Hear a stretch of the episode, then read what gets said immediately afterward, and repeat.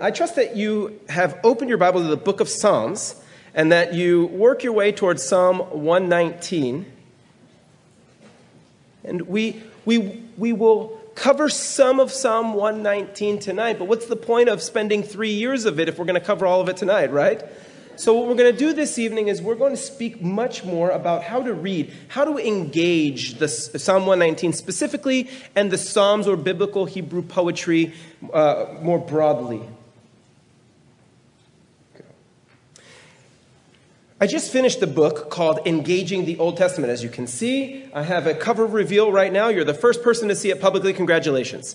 Now, in this book, one of the main reasons why I wrote this book is because I just, as part of my vocation, want to help people to engage with the Old Testament well, particularly those difficult sections like biblical Hebrew poetry. That's part of my mission. That's part of what I want to do. If you look at what I wrote here on the screen, you'll see that one of the main things that I've encountered as an educator over the past 7 years since I've been teaching at the university level: readers who love the Bible. That's us. You wouldn't be here ready to engage in a 3-year study on Psalm 119 unless you love the Bible. Amen? So readers that love the Bible sometimes sacrifice reading the text well. So that's us. What I've noticed is that people like us sometimes sacrifice reading the text well, right? That is to say, engaging with the beauty of its aesthetic devices for the sake of taking it as God's word. What do you mean, Dominic? Here's what I mean. Sometimes people who love the Bible don't engage with it well because they think that the Bible can't be really good literature. So we take it as God's word, but we don't study it as if it's really good literature. And I really want to say the first thing to studying any of the Psalms is to recognize that is fake news. You see that? That's fake news. And the reason why it's fake news is because the Bible is at least awesome literature. At least. At bare minimum, it's really good literature. But we believe it to be much more than that, right? The Bible is at least really good literature, but we believe it to be much more than that. One of my favorite writers by the name of Meir Sternberg in this book that you see up here says, "Except for a veto on graven images, God does not appear a critic of art." There's a little bit of sarcasm in this quotation. Basically, what Meir Sternberg is saying is, except for the fact that God says don't worship idols, he doesn't say anything bad about art ever. Basically, the writers of the Bible, especially the psalmists, were artists. They were poets. And in order to engage well with what they're saying, we have to study them as such. We have to engage with their literature as really good poetry. So, readers who love the Bible, that's us. We are compelled to engage with the Bible. We are compelled to engage with the beauty of its aesthetic devices because we believe it to be God's word, right? We don't do away with the Bible as artwork, as beautiful literature because it's God's word. We actually embrace the fact that it's beautiful literature because it's God's word. And God shows us through this beautiful literature that God is a really creative God. That inspired poets and people that could write narrative well, and people that could write the Gospels, and people that could write letters, and all different types of people to communicate with humankind exactly what he wanted to communicate. All right, so as we jump into the Psalms, we have to ask, what are the Psalms? What is the Psalms? You know, saying the word psalm in the Bible is sort of like saying salsa music for those of you that like to dance salsa music. I love dancing salsa music with my wife. But if you say to a salsa aficionado, or even a jazz aficionado, or any other particular sort of broad type of music, you know, I love to dance salsa. Salsa aficionados would say, well, there kind of isn't really one type of music called salsa. There's guaguancó, there's guaracha. There are all of these different types of music that are sort of lumped together and called salsa music, okay? It's the same thing with the book of Psalms. There's all different types of compositions that are lumped together and called Psalms. So if you don't believe me, let's just look at the Bible, okay? In the book of Psalms, you're going to see all of these titles, right? At the beginning, at the headings of many of the Psalms, you'll see like Shir. It'll be transliterated in your Bible, Shir. Or sometimes there's Shir HaMa'alot. These are Hebrew words that we don't really know exactly what they all mean, but they're different types of compositions. Shir, Tfilah, Mizmor, Shemenit, Shigayon, Gitit, Miktam, Maskil. These are all, yes, psalms. So they're all different types of poetry, just like we could say Wawanko and Waracha are different types of salsa. All of these names are different types of psalms. And in these types of psalms, we see aesthetic devices that are used to make this literature beautiful come out. There are three specific aesthetic devices that are used in Psalm 119, but two that are used in all biblical Hebrew poetry that we'll talk about this evening. Okay? The three aesthetic devices that are used in Psalm 119 specifically is the aesthetic device of an acrostic. This is specific to Psalm 119. Now, it shows up in other areas of the Bible as well. It's not just in Psalm 119. For example, in Nahum 1, there's an acrostic. It's not just, and in several other Psalms, there are acrostics. We'll talk about what an acrostic is in just a second. So it's not universal. We don't see acrostics in all biblical Hebrew poetry. But the other two things, parallelism and metaphor, we see in all biblical Hebrew poetry. They function as the heart of biblical Hebrew poetry. In fact, that's how we're able to identify biblical Hebrew poetry, by way of recognizing parallelism and metaphor. We're going to talk about all of these right now. An acrostic. All right, an acrostic. Now, for those of you that know your ABCs, you've seen that I wrote half of the ABCs on the left-hand side of the screen, right? The reason why I did that is because it's very easy for us to recognize an acrostic if it's written in English, if you're a native English speaker or whatever your native language is. If the alphabet is listed and then you have words filled in for each one of those letters, you look at this and you naturally recognize, oh, someone is being creative here, right? We sort of intuitively understand it. We look at it and we go, oh, A, B, C, D, E, F, G. I get it. Someone's being creative here. Well, an acrostic is a composition in which the first letters in each line form a word or make up the alphabet. In this case, in the case of Psalm 119, as Ms. Kathy was saying, we have the entire psalm is an acrostic. It starts off with the Hebrew letter Aleph. Say Aleph. Okay, half of you are paying attention. Say Aleph. Okay, Aleph. So what you're going to see in your Bibles, if you have your Bibles open to Psalm 119, you're going to see prior to the first verse, transliterated, probably in capitals or italicized, depending upon how the copy editor of your Bible, decided to do this. You're going to see Aleph. All right. Now jump down 8 verses, and you're going to see Bet. Some people would say Beth. It's actually Bet. You can say Bet. Okay, Bet.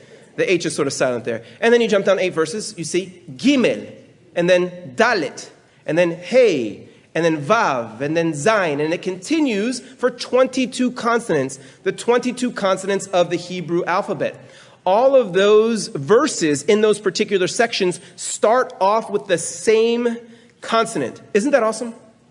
All right, this is why it's important for us to recognize that we as believers of the Bible as God's word can't do away with the wonderful, the beautiful, the awesome aesthetic devices. We can't just say, oh, that's for Tolkien. No, the Bible's at least as good as Tolkien, right? I got one amen. No, the Bible's at least as good as Tolkien. All right, so so there's a couple of really famous acrostics that you're already familiar with. The first one, that you're probably most familiar with, I got tattooed on my right arm when I was 19, the things that we do when we're children, right? Is the one that you see in yellow on the screen. Almost forgot my colors here. And that's, if you look just at the red, that's the Greek word ictus, which means fish. So this is the word for the Jesus fish. Yes, I have a Jesus fish tattooed on my right arm. And so you'll see this ictus, you'll see it on cars, or maybe you have it on your car or a sticker. It was really a big deal about 20 years ago. And as you can see, if you go down in the red letters, there are letters written in blue-green to the right of the red letters. Do you see that? And those words that are written are Jesus Christos Theo Huios Soter. So Jesus, Christ, God, Son, Savior.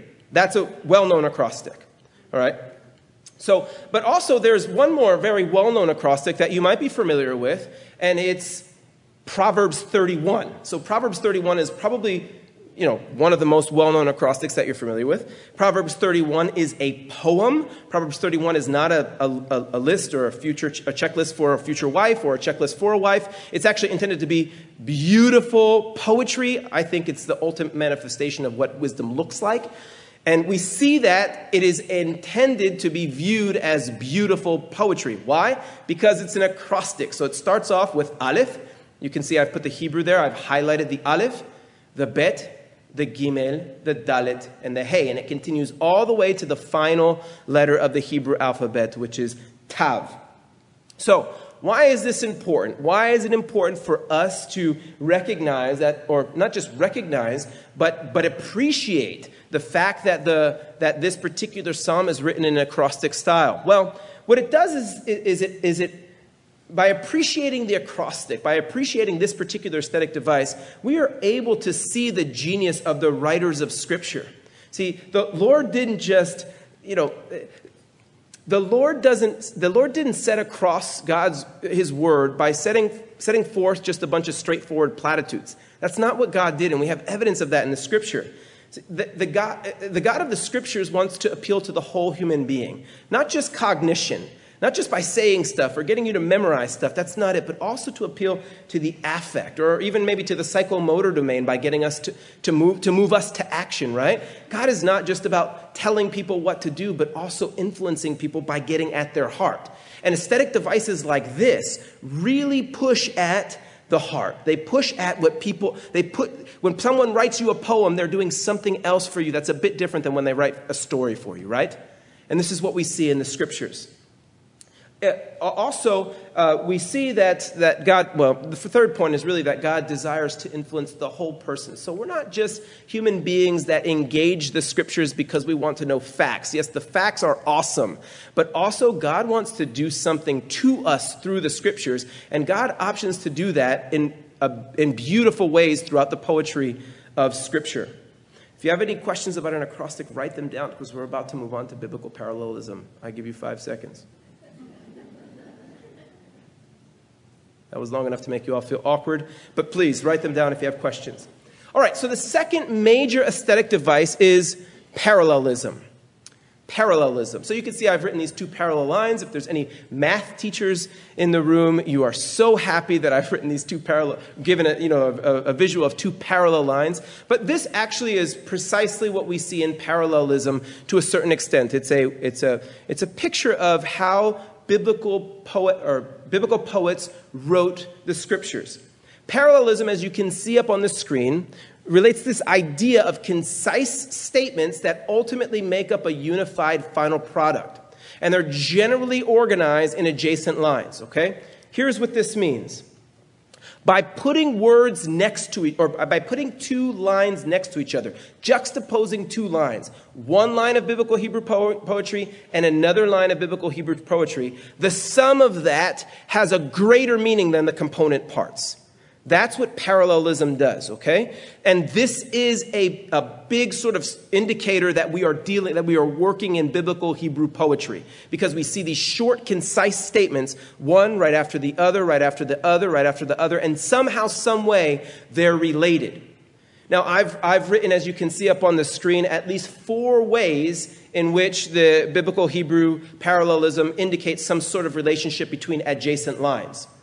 Semantics relates to meanings, and that's mostly what we're going to talk about this evening. It's also mostly what you can get from the Bible as you read a translation. Now, by the way, that isn't intended to be presumptuous, or I'm sorry, not presumptuous. That's not intended to be sort of, elitist. Only people that can read the languages get, all of the different types of parallelism. It's not intended to be that. It's just intended to relate the fact that we are distant to a certain extent from the original Hebrew of biblical Hebrew poetry, and sometimes certain aesthetic devices are lost in translation. For example, like phonology. So if we're reading a translation, we can't hear how the biblical Hebrew poet might have been playing on words, right? Or like shared conjugations, which is called morphology. We can't hear, we can't see how the biblical Hebrew poet might have just been messing around with different conjugations, like we do in English when we write poetry. Or for those of you that are rappers, how we rhyme at the end of lines and things like that. We lose that when we translate it into another language. And the same thing with syntax. When you translate biblical Hebrew into English or the other target language, Spanish or whatever your language might be, you lose a little bit of what the syntax would have been in the original language, because every language has its unique syntax. But what does transfer over for the most part in most translations is this parallelism in meaning, which means you can normally see that two adjacent lines in biblical Hebrew poetry, and we see this tons in Psalm 119, that's why I continue to talk about it, two adjacent lines are related to each other somehow, some way. There's a couple of ways in which they're related to each other, all right? Sometimes we have this correspondence in meaning, and it's just that adjacent lines are similar in meaning, right? So anybody that's studied the first chapter of the book of Psalms, the first verse, knows this verse, right? Blessed is the man who walks not in the counsel of the wicked, nor stands in the way of sinners, nor sits in the seat of scoffers. Okay, this is Psalm chapter 1, verse 1. We're generally familiar with this. I chose this because we're generally familiar with this. So the first line is, blessed is the man who walks and not in the counsel of the wicked. We pause there. Now notice, I've set nor stands in the way of sinners off to the side a little bit. Why? Because the subject of that sentence is gapped, which means it's not explicitly repeated in the second line, but we're still understanding the subject to be the man, right? So the man doesn't stand in the way of sinners, and the man doesn't sit in the seat of scoffers. You see that? All three of those lines have very similar meanings. That's semantic parallelism. They're short, concise lines. They're right next to each other, and they have similar meanings. And then, as we continue to read, in the very next verse, we see the same thing, but the opposite, the adverse. Instead of this man, as you can see here, standing, sitting, walking, we see the person that does the opposite delights in the law of the Lord, and on his law meditates day and night. So the first line of this verse represents the person who delights in the law of the Lord, and the second line explains what that person does. They're related lines. They're two concise related lines. But his delight is in the law of the Lord. Oh, and how does he demonstrate that? He meditates on it day and night. Now, this is similar meaning. These two lines have similar meaning. They're just the opposite of what was just said in the first portion of the verse. Now, sometimes correspondence in meanings basically means the opposite, or basically two lines will say the opposite things. Two adjacent lines will say the opposite things, like we see frequently in the Proverbs. So here we have, the words of the wicked lie in wait for blood, but the mouth of the upright delivers them. You see, one line says, the words of the wicked do this, but the mouth of the upright does this. We have two adjacent lines right next to each other. One says one thing, the other one says the exact opposite, essentially the exact opposite. Sometimes with parallelism, we have a resultant clause. So many of us are familiar with Psalm chapter 23, which is also another beautiful poem. Starts off by saying, the Lord is my shepherd. And then we have a resultant clause. So the Lord is my shepherd. So what? What does that have to do with anything, right? Very concise statement. The Lord is my shepherd. The next line, I shall not want. They're related because the second one is the result of the first. And frequently in the Psalms, we also have questions that are then subsequently answered. So we'll have one line that poses a question. The next line answers the question immediately. That's also another form of parallelism. Who can discern his own errors? Declare me innocent from hidden faults. Who is the King of glory? The Lord, strong and mighty, the Lord, mighty in battle. So here we have several different types of semantic correspondence. Throughout Psalm 119, we'll discuss this in just a bit. I'll give you some examples after we talk about metaphor. But throughout Psalm 19, we have repeated semantic correspondence. One line will say something, the next line will say something very similar. One line will say something, the next line will say something that's the opposite, or generally the opposite. One line will say something, the next line will finish the thought. This is key to reading biblical Hebrew poetry. Now, Just to give you a couple of examples of how there are some aesthetic devices that are lost in translation. I wanted to just show you this one right here from Psalm chapter 103, verse 10. So here we have parallelism, exactly what we just talked about, but that doesn't exactly sort of translate into English. So in English, we have this verse says, "Not according to our sins does he deal with us, and not according to our iniquities does he repay us." So we get the semantic parallelism. We're like, oh, those lines are saying pretty much the same thing, right? They're saying something very close. But look at what the transliterated Hebrew says underneath. You see, it's that there's, I've highlighted or bolded lo and lo. That doesn't, phonetic, they're the same thing, but it doesn't translate into English. And then you have ka and ka in both of those lines.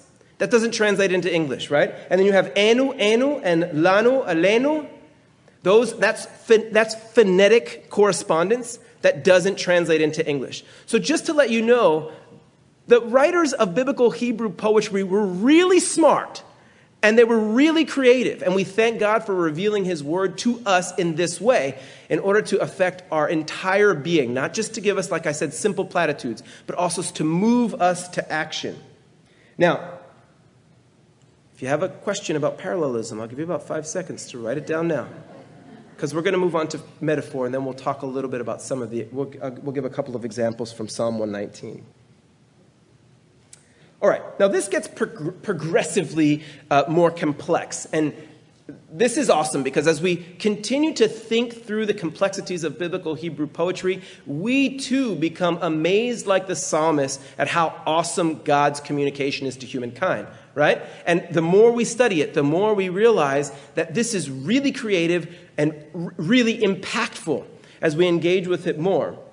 One of the major ways to grasping how beautiful, how thoughtful biblical Hebrew poetry is by way of studying the metaphors that we see show up in biblical Hebrew poetry.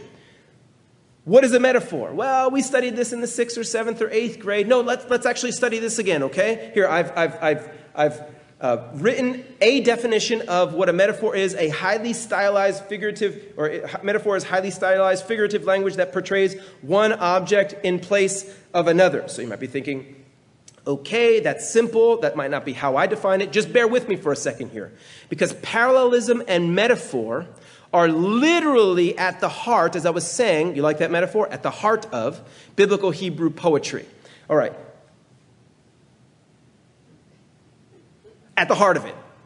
But really, biblical Hebrew poetry doesn't go unless you study the parallelism and the metaphor. It really doesn't go. You don't get it, right? It's not narrative. It's not straightforward like we might think. It's really the heart. It really pumps out meaning. Once you start to study parallelism and metaphor, you see it is vital to getting what's going on in biblical Hebrew poetry.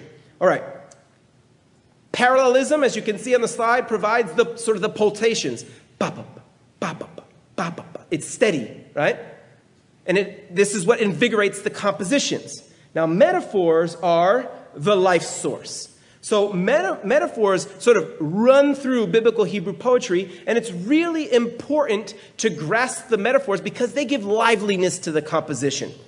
And in order for us to draw near, to study the heart of biblical Hebrew poetry, we have to work at understanding these ancient figures of speech, all right?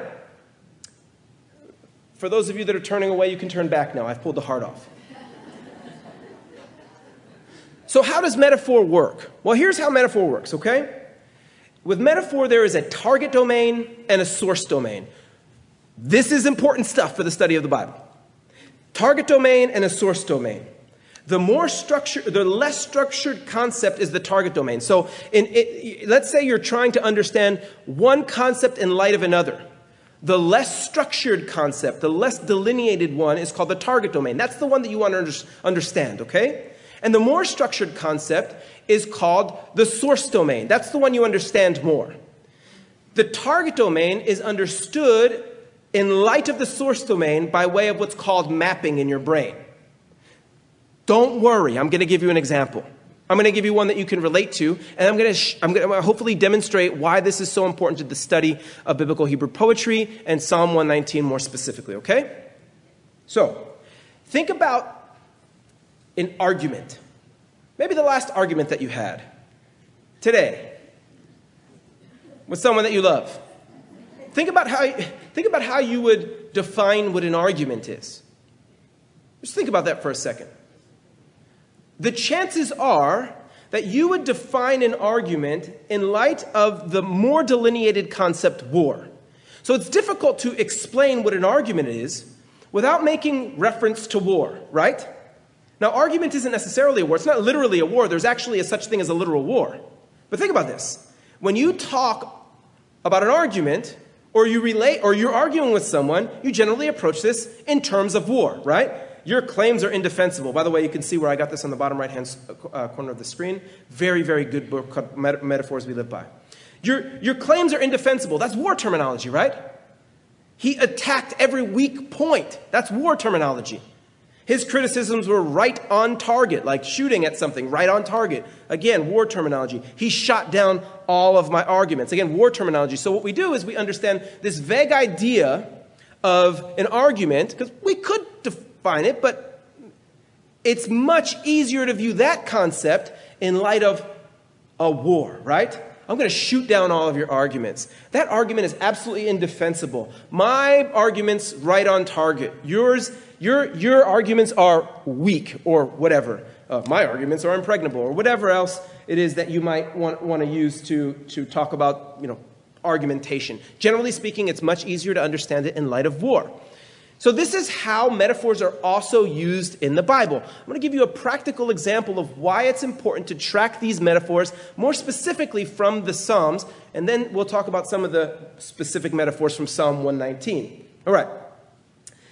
Psalm 91, there's three lines in this psalm. The first two lines say the following. He will cover you with his pinions, and under his wings you will find refuge. Now, in the context of this psalm, we are talking about God. Or the psalmist is talking about God. We understand this. So God will cover you with his pinions. Immediately we're like, wait a second. We should be thinking, wait a second. Does God have pinions? So either if we don't understand that there are beautiful aesthetic devices that are being utilized by the psalmist, we will be forced to think that God assumes a body like this, which we don't believe. God's not a bird. But the metaphor, God is a bird, is what the psalmist is utilizing in order to help the readers understand that just like a bird covers something with its pinions, so God covers us with his pinions, right? That's what the psalmist is getting at here. And under his wings, you will find refuge. So just like there's a bird that provides refuge under its wings, so the readers of the psalm can also find refuge under God's wings, metaphorical wings. So we read this God is a bird metaphor here in Psalm 91. Now, this God is a bird metaphor shows up repeatedly throughout the Psalms. Look at this. Keep me as the apple of your eye. Hide me in the shadow of your... God doesn't have wings. No, really, right? God doesn't have wings. This is a metaphor. Psalms. The children of mankind take refuge in the shadow of your... In the shadow of your... I will take refuge till the storms of destruction pass by. Wait, we're not finished yet. Psalm 63:7, for you have been my help, and in the shadow of your wings, you see? In the shelter of your wings, we see in Psalm 61:4. And this metaphor actually transcends biblical Hebrew poetry and is used in Ruth chapter 2, as you can see in this verse. So this was a very prevalent metaphor. It was a very prevalent way of understanding the protection of God, of the God of Israel. And it's important for us to understand this and track this, because it's by way of tracking the metaphors, the imagery, how the biblical poets wrote, that we're able to even pick up on concepts, biblical theological concepts that transcend even specific psalms or specific books. So what am I talking about? Check this out. In Luke chapter 13, Jesus says the following statement. Oh, Jerusalem, Jerusalem, the city that kills the prophets and stones those who are sent to it. You should be familiar with this part, right? Now check out how he continues. How often would I have gathered your children together as a hen gathers her brood under her wings, and you were not willing. Hold on a second. What is Jesus doing now? Jesus is changing out the target domain for himself. So whereas in the Psalms, the target domain was God, Jesus is saying, no, I'm the one that has wings now. So now Jesus is the bird. So he is making an implicit claim to his own divinity. He's identifying as the God of Israel there, saying, Jerusalem, I would have been the one that would have gathered you under my wings, but you wouldn't do it. And he was talking to people that would have understood. You see how many times the God is a bird metaphor is used in the Old Testament? How frequently it's used? He's talking to people that would have understood that. So when Jesus says, oh, I would have gathered you under my wings, he's identifying literally with the God of Israel. Okay, so what's all of this have to do with Psalm 119? Well, look at the very first verse of Psalm 119. Blessed are the undefiled in the way, who walk in the law of the Lord. We see two things immediately in the very first verse of Psalm 119. Blessed are the undefiled in the way, who walk in the law of the Lord. Number one, parallelism. Look at the two lines correspond to one another, and that the second line elaborates on the first. So we have the type of parallelism in which the second line elaborates on the first line. So we have parallelism there. But also we have a metaphor here. Look at the way in the first line equals what in the second line? The law of the Lord, exactly. So the way is not a literal way. There aren't people literally undefiled in the way. That's not what the psalmist is saying. The psalmist is not saying, reader, get up and walk on a way and try to remain clean. That's not what the psalmist is doing.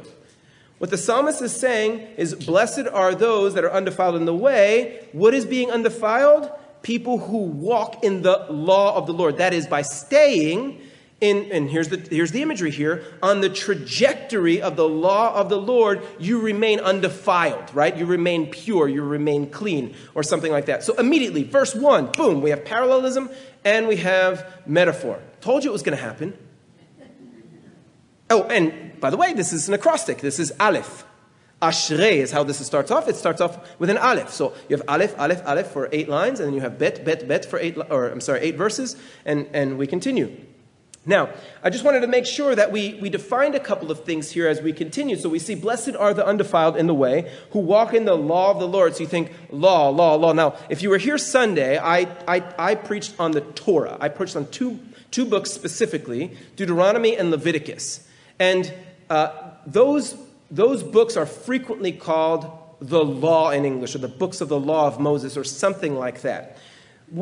In the book of Psalms, specifically Psalm chapter 119, we repeatedly see words like law, precept, word, testimony, command, statute, and judgment. We repeatedly see these, and frequently they're in parallel with one another, used interchangeably. Frequently. They have nuanced meanings. But what's really important to recognize is that these words throughout this particular psalm, though again, they're nuanced in meaning, what they essentially communicate is God's verbal communication to humankind. So when I say verbal, I'm not saying audible like I'm talking now. That's not what I'm talking about. Verbal, I'm using it in the sense that relates to words. God's communication through words is frequently referred to by these terms: law, precept, word, testimony, command, statute, judgment. Now, this is one of the reasons why we can understand Psalm 119 to a certain extent to apply to the rest of the scriptures. Psalm 119 was not written before the rest of the scriptures was written, or better stated, Psalm 119 is in the Old Testament, and there's a whole New Testament to be written. But if we understand the psalmist to be speaking about God's verbal communication, and honoring and having a reverence for God's verbal communication, then we can apply the psalmist's reverence for God's communication to other utterances that were received by the community of God as the Word of God. And as we continue to see that other scriptures were received by the community of God as the Word of God. And in this sense, this reverence for the Word, the verbal communication of God that the psalmist has really can be and should be applied to the rest of the scriptures or the rest of God's utterance that we see in the Bible. Let's continue and talk about a couple of other verses in which we see parallelism and metaphor pop out. Okay, Psalm 119:15. I will meditate on your precepts and contemplate your ways. So here we see that this So we see in the first line, I will meditate on your precepts, very straightforward literal line, and contemplate on your ways. All right, so again, this is intentional. I'm going to intentionally say something ridiculous. Is the psalmist saying that he's going to go out and look at a pathway that he called the pathway of God and stare at it? He's not going to do that. Because what we see in the second line is a metaphor. The way relates here in the second line should be understood as the precepts of God in the first line. And the precepts of God are another way of saying God's verbal communication. God's communication through words. The psalmist says, I revere your communication so much that I am going to contemplate it. I'm going to meditate it. I'm going to honor it. That's what the psalmist is saying here. We see the opposite of mediating on God's precepts in this verse, in Psalm 119:67. Before I was afflicted, I went astray, but now I keep your word. Look at what he's doing here. This is pretty awesome, right? So before I was afflicted, I went astray. So did the psalmist literally sort of lose his way, right? Did he not know where he was going? No. What going astray is likened to is not keeping God's word. You see in the second line of the parallelism, not keeping God's word was why the psalmist went astray. So here we have parallelism and a metaphor. I see people going like this. I see a couple of people that still can't get the heart imagery out of their mind. That's okay. All right. Great peace have those who love your law, and nothing causes them to stumble. This is another good one. So frequently in our sort of Christian terminology, we will say things like stumbling block. And we sort of understand intuitively what a stumbling block is. It's something that, causes us to trip up. Oh, that's another metaphor, isn't it?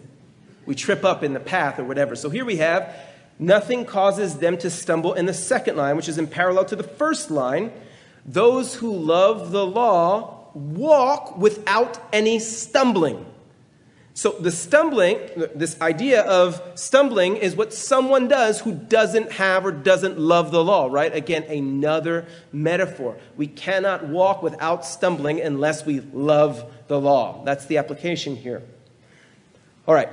Changing a little bit the metaphor. No, a lot, the metaphor. How about another one that we're all familiar with in Psalm 119? How sweet are your words to my taste, sweeter than honey to my mouth. Yes, yes, yes. So if you just look at the picture, you get the metaphor, right? Like if there's anyone here that does not want to eat that honey with a biscuit, like we're not normal, right? I mean, that imagery right there is exactly why the ketogenic diet is not good.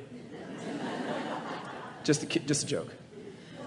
But we look at this and we're like, whoa, God's word is like a sweet food item. And divine communication is like something sweet, right? And most of us really like densely caloric sweet stuff. We like indulgent stuff.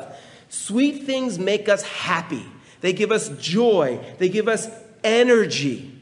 Now, understanding the source domain, we understand the target domain in light of the source domain. God's word makes us happy. It gives us joy. It gives us energy, right?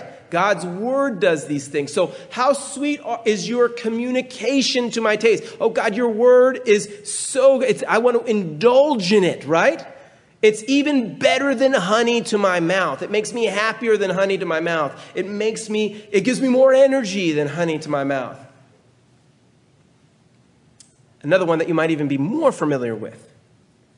Your word is a lamp to my feet and a light to my path. So here we go again, right? As if we understand the Bible to be an utterance of God's written word, is there any light coming out of this?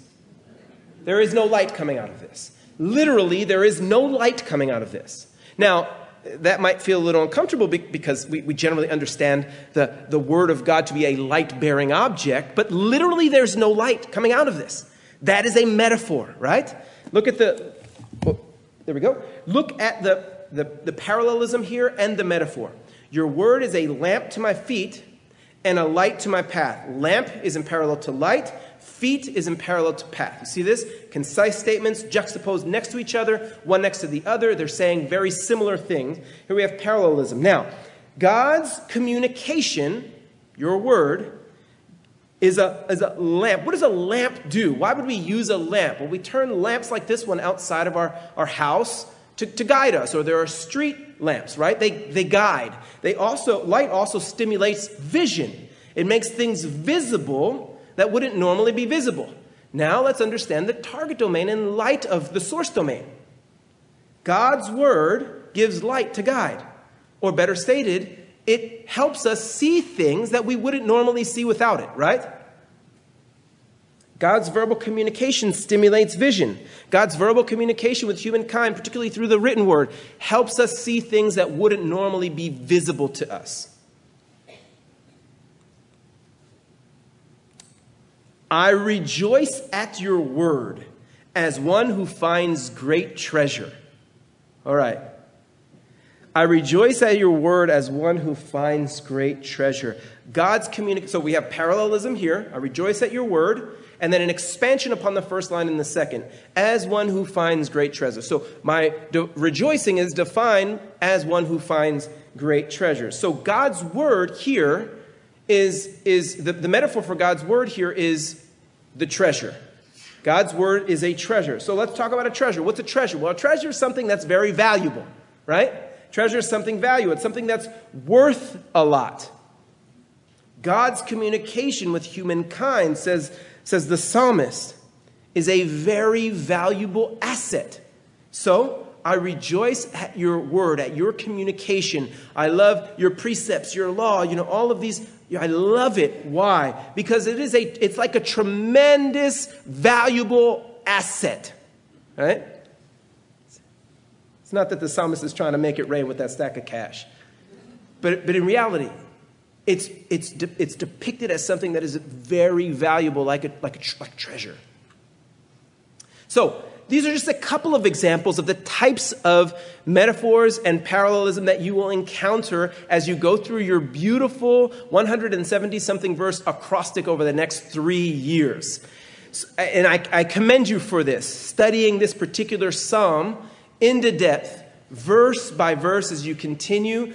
Hopefully, these three things that we talked about this evening will be an asset to your study here and will help you become slower readers. Sometimes in my biblical Hebrew classes, my students will say to me, I'm here to learn Hebrew really, really well. And I'll say, that's awesome. But what you're really actually here to do is to become a better reader.